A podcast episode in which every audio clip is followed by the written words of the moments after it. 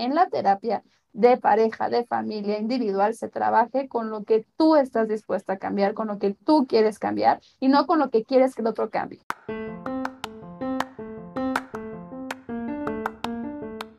Tenemos un episodio increíble el día de hoy en el cual estaremos hablando acerca de aquellas ocasiones en las que pensamos que primero vayan a terapia otros en vez de nosotros mismos.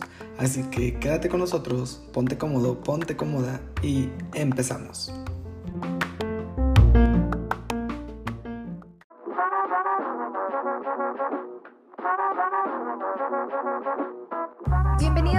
Este espacio existente entre la locura y la cordura que algunos llaman realidad.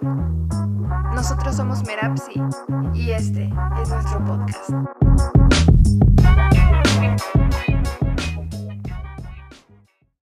Hubo una ocasión en la que en verdad sí pensé ir a terapia. Siendo honesto con todos ustedes, siendo honesto contigo, Jimena, sí hubo un momento en el que sí dije, ok, creo que sí es necesario que vaya a terapia, pero como se los mencioné en el primer capítulo de este podcast, eh, después de que me suspendieron de la preparatoria, dije, ok, creo que igual y si ocupo ir a terapia, creo que igual y si estaría chido poder ir a un lugar de estos. Sin embargo, la mejor excusa que tuve para decir por el momento, ¿no? Fue, sí voy a ir a terapia, pero primero que vaya el otro, primero que vaya mis papás primero que vayan mi mamá, o sea, imagínate, primero que vayan mejor mis hermanos, o sea, ellos están más locos que yo, o ellos necesitan más esta ayuda. Incluso mis papás lo que necesitan es una verdadera terapia para que vean que, pues, a lo mejor mi comportamiento es por, pues, por el abandono, ¿no? O eh, estas cosas, creo que llegan a pasar, como a mí me llegó a pasar, seguramente le llega a pasar a cualquier otra persona. Fíjate que ahorita que te escucho, creo que esto tiene que ver también con un tema de culpar al otro, ¿no? De no hacernos responsables de nosotros mismos.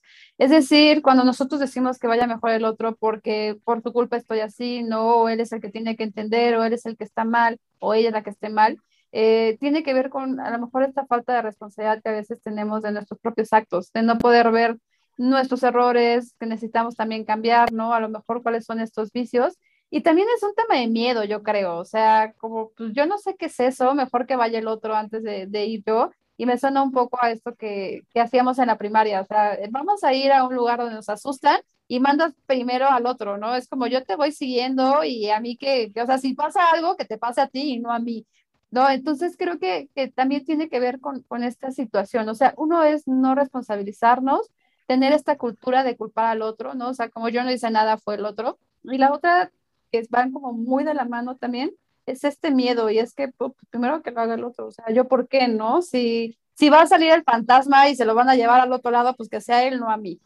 creo que tiene que ver con eso. y que creo que, que, va mucho en todas las edades, en todas las direcciones, en todas las personas.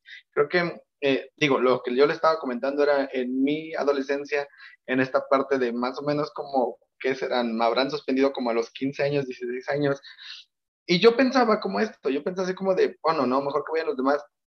Sin embargo, en terapia, algo que vemos muy común es la familia. Bueno, vamos a empezar. Los padres de familia que dicen, ¿sabes qué?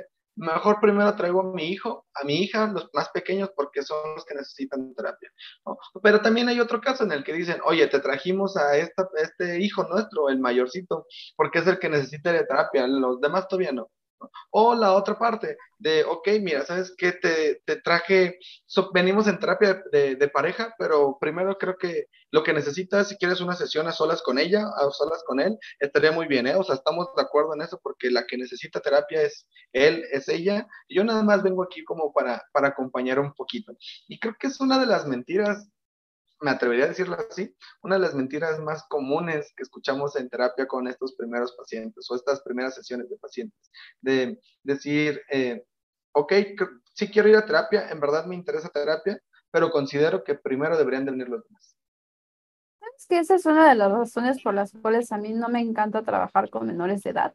O sea, el hecho de que lleguen los papás y me digan, pues es que él lo necesita. Es que el niño de tres años está mal, ¿no? El niño de cinco años está mal. Es que el niño de siete años no entiende qué, y es como, híjole, son niños, ¿no? O sea, no es eso. Y a veces los papás no quieren tomar esta responsabilidad y tener esta, eh, involucrarse en los procesos del otro, porque al final somos un sistema, son un sistema y todos están involucrados en lo que está pasando. Pero entonces es como, no, él es el que está mal, él es el que tienes que arreglar. Y si tú les atreves, ¿no? Como psicoterapeuta, decirles, no, es que la verdad es que pues, no es él, son ellos, de loca no te bajan, de que no sirves, no funciona. O sea, está súper mal eso. Y la verdad, ahorita escuchándote esto que decías, creo que es una postura bastante arrogante. Es una postura bastante arrogante decir, yo estoy bien, el otro está mal. Yo estoy bien, el otro es el que tiene que cambiar. No, el otro es quien lo necesita más. O sea, yo te estaba escuchando y pensaba como, ¿cómo me sentiría yo si mi pareja dijera eso? O sea, como, voy a terapia pareja, pero yo creo que ella lo necesita más, ¿no? Híjole, creo que fuerte y qué carga tan, tan innecesaria cargamos a veces a las personas o les damos a las personas por pensar que quien está fallando es el otro, ¿no? Y no voltear esta mirada a nosotros mismos y ver cuál es la corresponsabilidad que tenemos en esto que estamos viviendo o que estamos pasando. Entonces, creo que, que desde ahí a lo mejor es un poco cuestionarnos eh, qué es lo que estamos haciendo, que estamos culpando al otro, ¿no? ¿Qué es lo que no queremos ver de nosotros? Que es más fácil señalar al otro, al primero que pase, ¿no? Como él, que vaya, que vaya mi maestro que me suspendió porque, porque anda suspendiendo gente, ¿no? O sea, como ese tipo de cosas. Eh, y, justo estaba pensando en esto, en este ejemplo donde eh, hoy, hoy justamente, hoy en la mañana estaba viendo eh, unas cuestiones ahí en el trabajo y de repente pues hay un error. En mi trabajo hubo un error en cuestiones de, pues, de números y todo. Este error tiene que ver con un, un tiempo atrás de, de, cuando yo empecé a trabajar aquí. ahorita estoy apoyando a un lugar de, en la parte administrativa y entonces, cuando yo estoy viendo los números, digo, hey, todo esto está muy mal, hay que mejorarlo, hay que hacer otro sistema diferente. Y en eso, hoy volvió a salir un error de toda esa pues, multitud de errores que hay. Y entonces, cuando yo veo esta parte del error, eh, lo primero que hacen las otras personas que estaban antes de mí fue un, no, es que es tu error. Y yo como de, espérense, ¿cómo que es mi error? O sea, este error es error de todos ustedes, porque es todo el error, todo, todo su error completo está ahí. Yo lo único que hice fue pasar lo que ustedes tenían, pero está evidentemente muy mal. Obviamente solamente lo pensé toda esta parte. Lo único que atreví a, me, me pude pensar fue un, ¿por qué a veces responsabilizamos a los otros y no nos responsabilizamos nosotros? O sea, tenemos la verdad ahí en ese, en ese trabajo, no pasa nada si te equivocas, o es una cantidad, pero tenemos una persona que nos dice, oiga, no pasa nada, o sea, estamos apenas cambiando, estamos transformándonos, está chido esto, no pasa nada, un error lo comete cualquiera, ok, pero ¿por qué nuestra primera reacción siempre es, no fue él, ¿no? Y, y parece de caricatura cuando alguien pasa, lo primero que hacen es señalar a alguien más, y creo que eso es lo que hacemos constantemente también en nuestra familia. Sí, yo me atrevería a, decir que ese es un tema muy cultural nosotros no tenemos derecho a equivocarnos, ¿no? O sea, equivocarnos es algo mal visto, es como algo que es rechazable. Sea, si tú te equivocas, vas a ser señalado, vas a ser rechazado, vas a ser juzgado, este, estás tonto, no puedes hacer las cosas bien, ¿no? No estás capacitado, no eres suficiente. Y bueno, desde ese lugar, evidentemente, que decir yo me equivoqué, pues, muy feo. Además que a nadie nos gusta decir, pues sí nos equivocamos, ¿no? O sea, como decir, no, neta sí me equivoqué porque eso también es como muy mal, o sea, de repente el aceptar a lo mejor que tenemos una equivocación, peca o cae en esto de, del cinismo, qué cínico, y todavía dice que sí fue su error, ¿no? Y todavía dice que, que sí está haciendo esto que a mí me molesta, porque no tenemos esta cultura de aceptar que nos equivocamos, y que se vale, ¿no? Pero como equivocarnos se vale uno que no nos rechacen, o sea, un poquito lo que platicábamos el jueves en el live, ¿no? Que el hecho de que nos equivoquemos no nos quita la dignidad o esta, esta necesidad de estar acompañados y decir como, pues si te equivocaste, te tienes que hacer responsable, pero no vas a ser eh, excluido de esto, ¿no? No vas a ser juzgado siempre como, ay, ahí va Julio el que se equivoca siempre, ¿no? O ahí va Jimena la tóxica, no sé. O sea, no es cierto, pero culturalmente es eso, o sea, este, este refrán que dice mata un perro y te llaman mata ¿no? Es equivócate una vez y te equivocarás siempre. Y no puedes aceptar esto, o sea, la, la, cultura del fracaso es algo que es muy, muy mal vista en ciertas culturas, ¿no? En otras es como, qué bueno que te estás dando cuenta, porque entonces puedes mejorar, porque entonces puedes cambiar, porque entonces hay algo que se puede hablar y se puede hacer diferente. Pero creo que sí, culturalmente, saber que estamos haciendo las cosas mal, equivocarnos y reconocerlos es algo que súper tacha. Para nada está permitido, ni personalmente ni socialmente, ¿no? No, y estamos educados justamente a no equivocarnos, a, hacer como esta maquinita eh, perfecta en donde todo el tiempo tenemos que hacer las cosas bien, tenemos que tener lo mejor, tenemos que aspirar a lo más grande y que tenemos que incluso ser los perfectos, el modelo perfecto, porque si nos casamos, por ejemplo, tenemos que ser la pareja perfecta, el matrimonio perfecto. Si tenemos un hijo, nuestro hijo tiene que ser lo perfecto, porque si no, imagínate qué dirán, es un hijo mal, mal educado y nosotros tan perfectos que somos. O incluso en esta cuestión donde eh, somos los hijos perfectos porque nuestros padres son perfectos. Y, hablamos un montón de perfección, un montón de posturas, un montón de máscaras que nos presentamos constantemente allá afuera, que justamente esta, este, este, esta frase de decir yo no voy a terapia primero que vaya el otro, es justamente esa máscara, es esta máscara arrogante, es esta máscara donde lo único que te mostramos es el orgullo que tenemos por no aceptar que somos vulnerables, el por no aceptar que somos capaces de equivocarnos y que esa equivocación nos puede costar algo muy importante en nuestras vidas. Y mejor decidimos señalar al otro. Además, eh, a mí en mi experiencia este, en consultorio, la arrogancia tapa un miedo muy fuerte y una culpa muy fuerte.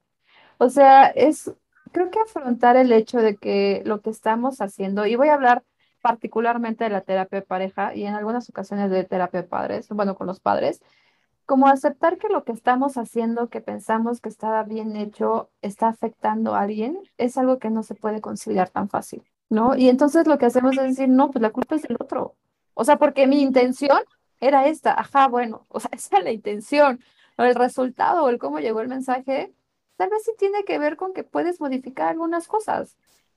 Pero entonces el aceptar que a lo mejor justo esto de lo que estamos siendo lastima a las personas que queremos es algo que negamos.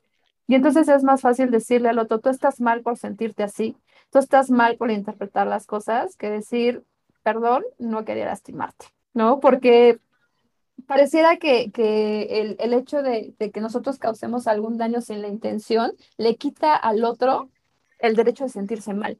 Y es una manera de cuidarnos también, ¿no? Porque, pues sí, o sea, cuando nos enteramos que estamos lastimando a alguien, también está feo, ¿no? Cuando nos enteramos que a lo mejor tuvimos varias señales de que estábamos haciendo las cosas de una manera que al otro no le estaban funcionando, pues se siente feo.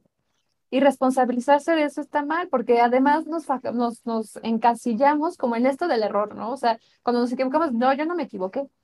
O sea, fue la computadora, fue el internet, los planetas se alinearon, o sea, alguien me tiene mala fe, me hicieron mal de ojo, ¿no? Pero yo no fui, ¿no? O, fue porque tú hiciste esto. Y entonces empezamos a aventar esta responsabilidad porque no podemos aceptar que sí fuimos nosotros.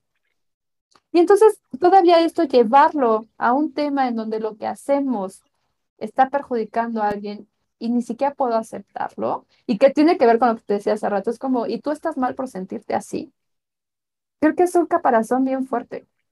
O sea, como algo que, que nos, han, nos hemos construido, ¿no? Para, pues, quitarnos esta, esta culpa, para no sentir este dolor, para no sentirnos decepcionantes, ¿no? Tal vez para no conectar con esto que muchas veces tenemos de por eso no hago las cosas, ¿no? Porque siempre lastimo, por eso mejor no hablo, ¿no? Por eso mejor no esto. Y entonces eso también lleva a consecuencias en donde el otro parece ser que es el que tiene la culpa.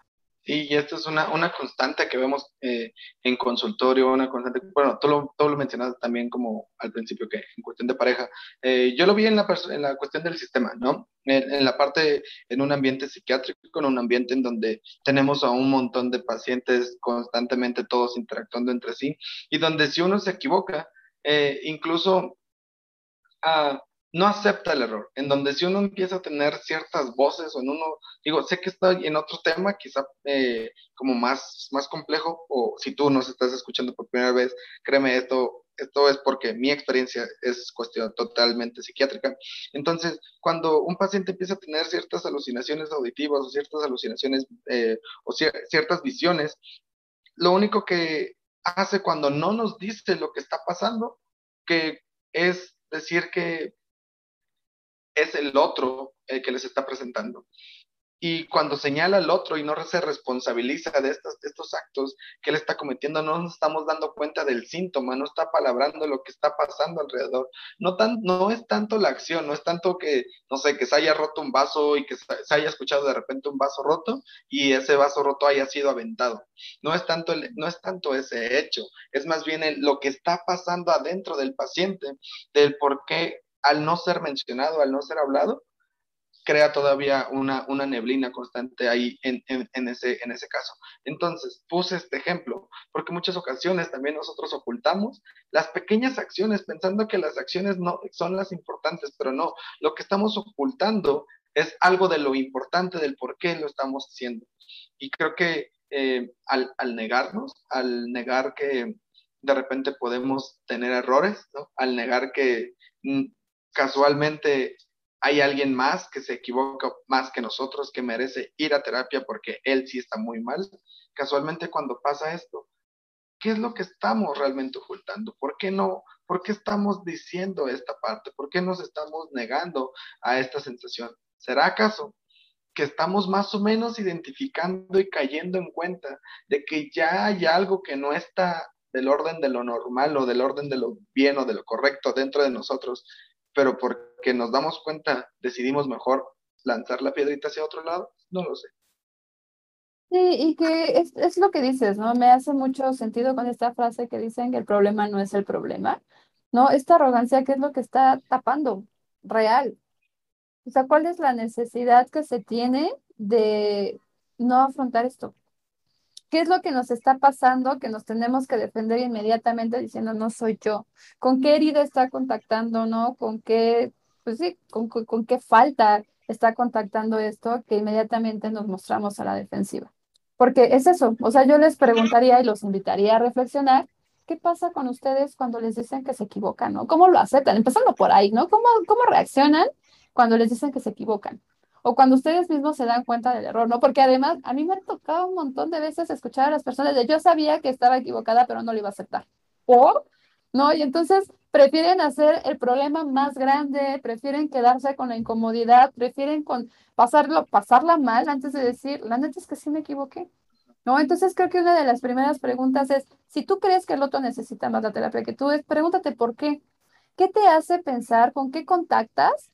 Si o sea, planteas el hecho de que puedas ir a terapia. Cuando te dicen si te equivocas en algo o que lo que estás haciendo está generando algo que, que está lastimando o no está siendo tan funcional, ¿cómo reaccionas?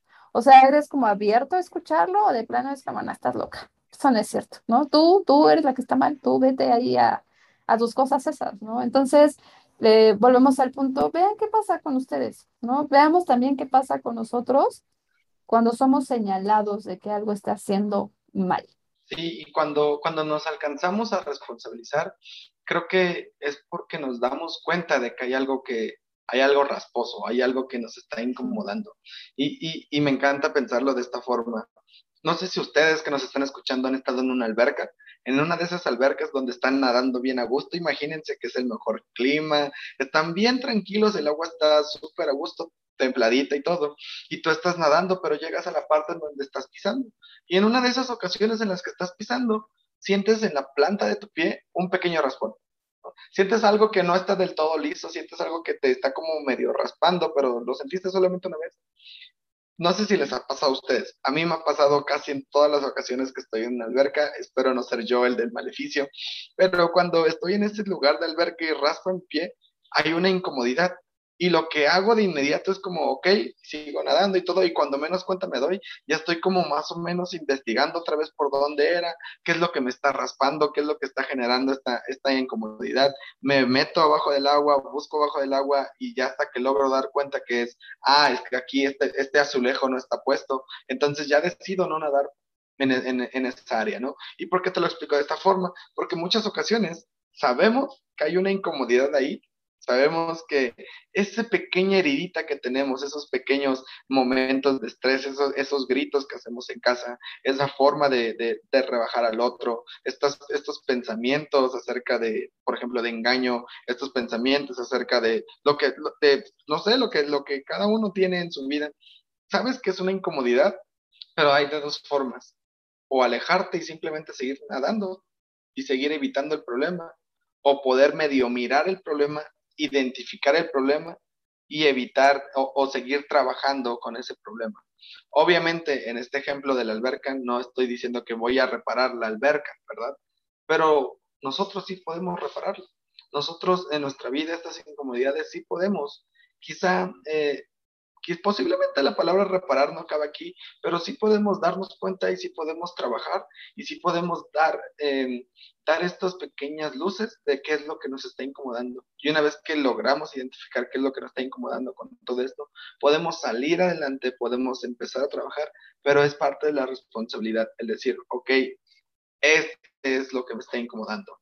Verdaderamente, esto es lo que me está pasando posiblemente no estés tan mal, posiblemente también el otro necesite ir a terapia, sí, posiblemente también tú que me estás escuchando sepas que yo también necesité de terapia y también Jimena necesite de terapia y también quien vaya al lado de ti mientras estás conduciendo quizá también necesite de terapia. Eso es cierto, pero una cosa es que cada uno de nosotros, de los que mencioné, lo sepa y otra cosa es de que tú, que nos estás escuchando, nos quieras mandar a todos y cada uno a terapia, porque estamos más, más peor que tú. Sí, fíjate que ahorita que te escuchaba en esta parte de que evidentemente tenemos una corresponsabilidad, porque convivimos, porque estamos.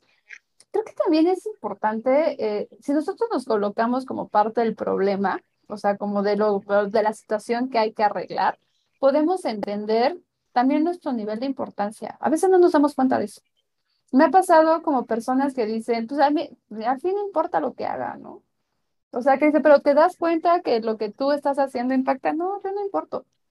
O sea, lo que yo haga no le, no le impacta al otro, ¿no? Y no es cierto. Y eso también es muy triste, porque entonces es, si no te ubicas como parte del problema es porque tal vez no te ubicas como parte valiosa de ningún lado, ¿no? Entonces es como un, date un lugar. O sea, no solamente en los problemas, sino en todo. Y si estás conviviendo ahí, seguramente hay una corresponsabilidad. Y lo que estás haciendo y lo que puedas aportar, lo que puedas cambiar, lo que puedas solucionar, va a ser un cambio. Tú y como dice Julio, todos. O sea, el hecho de que el otro tenga que ir a terapia no te exime a ti de ir a terapia. Y si los dos van a terapia, y si todos van a terapia, no, o sea, el cambio va a ser más benéfico para todos, va a ser más funcional y se pueden llegar a otras cosas. E, incluso, o sea, es como si el otro no quiere ir a terapia y tú quieres ir a terapia, tú puedes hacer estos cambios también. Y dicen que no hay mejor este, manera de aprender que el ejemplo, ¿no? Entonces, evidentemente, si tú empiezas a tener ciertos cambios, empiezas a tener otro tipo de conductas, pues tal vez convences al otro de que ir a terapia es una buena alternativa, ¿no? Que le puede ayudar y que les puede ayudar en la convivencia a todos, porque la corresponsabilidad es algo que exista, te guste o no. O sea, si tú crees que tu pareja es como es porque así es, la relación la construyen los dos y también tú tienes que ver en eso que está pasando en tu relación. Y no se va a arreglar culpando al otro, ¿no? Por eso es muy importante que en la terapia de pareja, de familia, individual, se trabaje con lo que tú estás dispuesta a cambiar, con lo que tú quieres cambiar y no con lo que quieres que el otro cambie. O sea, de verdad es responsabilizarte de ti y de tu rol dentro de la relación o dentro del sistema en el que te estés desenvolviendo. Justo todo, todo estamos en un sistema, todos somos parte de un sistema, de un pequeño pequeño lugar. ¿Qué, ¿A qué nos referimos con sistema? Eh, sistema es toda aquella cosa que tiene un movimiento dentro de sí mismo y que tiene una interacción dentro de sí. Por ejemplo, eh, tú que me estás escuchando dices, ok, está chido eso de los sistemas, pero no lo entiendo. Un sistema nos referimos, piensa en tu familia, piensa en tu familia nuclear, a lo mejor tus padres, tus hermanos, eh, hasta ahí, eso es un sistema, por ejemplo. Pero si ya estás casado, pues uno de tus sistemas familiares sería tu esposa, tus hijos o los que estén perteneciendo a ese lugar ese sistema.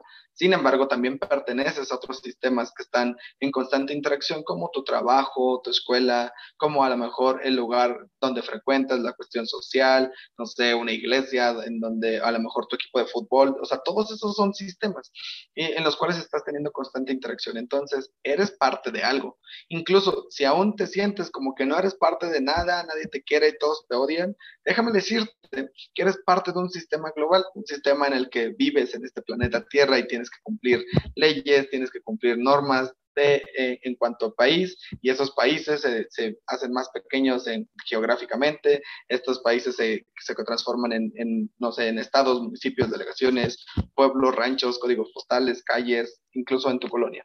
Entonces, eso es algo, algo importante que quería mencionarte para lo siguiente. Cuando eres parte de este sistema, evidentemente tu existencia genera algo dentro de este sistema. Y quiero contarte este caso. Es, un caso de cuando yo estaba más o menos, creo que estaba en la residencia de la maestría y me acuerdo que llegó una, una mujer, y viene muy ad hoc a lo que tú estabas diciendo, llegó una mujer que decía que ella no se sentía parte de nada, tenía un, tenía un, un esposo, pero pues no, no se sentía valorada y demás, y empezó a trabajar, lo suyo empezó a salir adelante, salir a trabajar, trabajar, trabajar, trabajar, y al final ese trabajo eh, me acuerdo que como a las cinco o seis sesiones, la terapia individual se transformó en terapia de pareja porque la pareja decidió ir. La pareja decidió incorporarse a esta parte. Y entonces una de las cosas que, que salieron ahí fue un, yo no me había dado cuenta que también era importante para él. Yo no me había dado cuenta que en verdad existía también para él. Y ¿Y cómo, se, cómo es que cae en cuenta esto? En cuanto ella no le tuvo que decir, ahí ven a terapia conmigo, él decidió ir porque vio algo que se estaba, estaba generando un cambio dentro de su mismo sistema. No estamos diciendo, no te estoy, con esto no quiero compartir que, ah, pues sí, es que ella era la del problema, ¿no? Y por eso tenía que ir primero ella. No, ella tomó la decisión, se responsabilizó del asunto, ella dijo, ok, algo está pasando, que no me siento parte, algo está pasando con esto. Ella no, ella aquí hay dos posturas. Tú puedes quedarte con la parte del hombre o en esta historia que dice, pues primero que vaya ella porque ella está muy mal, o puedes tomar la parte realmente responsable de la mujer y decir, pues quizá la que necesite de terapia, el que necesite de terapia soy yo, porque yo no estoy bien.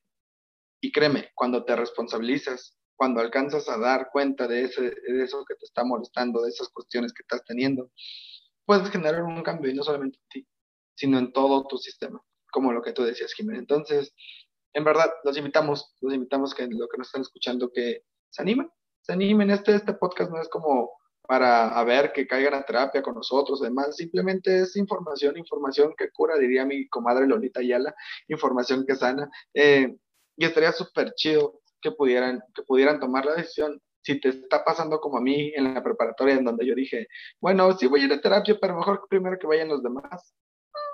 Pregúntate por qué no quieres ir a terapia. Sí, y bueno, nada más como rescatando un poquito lo que estabas diciendo, me hiciste acordar de un caso que lo que me, me enseña esto es que también es importante escuchar o narrar tu propia historia, ¿no? Lo, lo hablabas también el otro día, y en un caso parecido llegó una mujer a terapia por un acto, ella lo define como de acto de amor propio, y de repente un día me dice, oye, es que pues dice mi esposo que, que a mí que, lo escuches, ¿no? Que porque yo nada más te estoy diciendo lo que a mí me conviene, pero que él, él también quiere hablar. él también es parte de eso. dije, bueno, perfecto, ¿no? Bien, perdón que me, ría, pero es que eso es muy, eso pasa con mucha frecuencia en terapia de pareja, pero perdón, continúa, me, me ganó la risa, perdón. No, está bien, ¿no? Y entonces llegó este hombre como muy en esta parte de lo que yo también paso en la relación importa. Como yo me siento también importa, ¿no? Y entonces es justamente lo que les decía, esta necesidad que él tuvo de, de encontrar su valor y su pertenencia en ese sistema que era la pareja.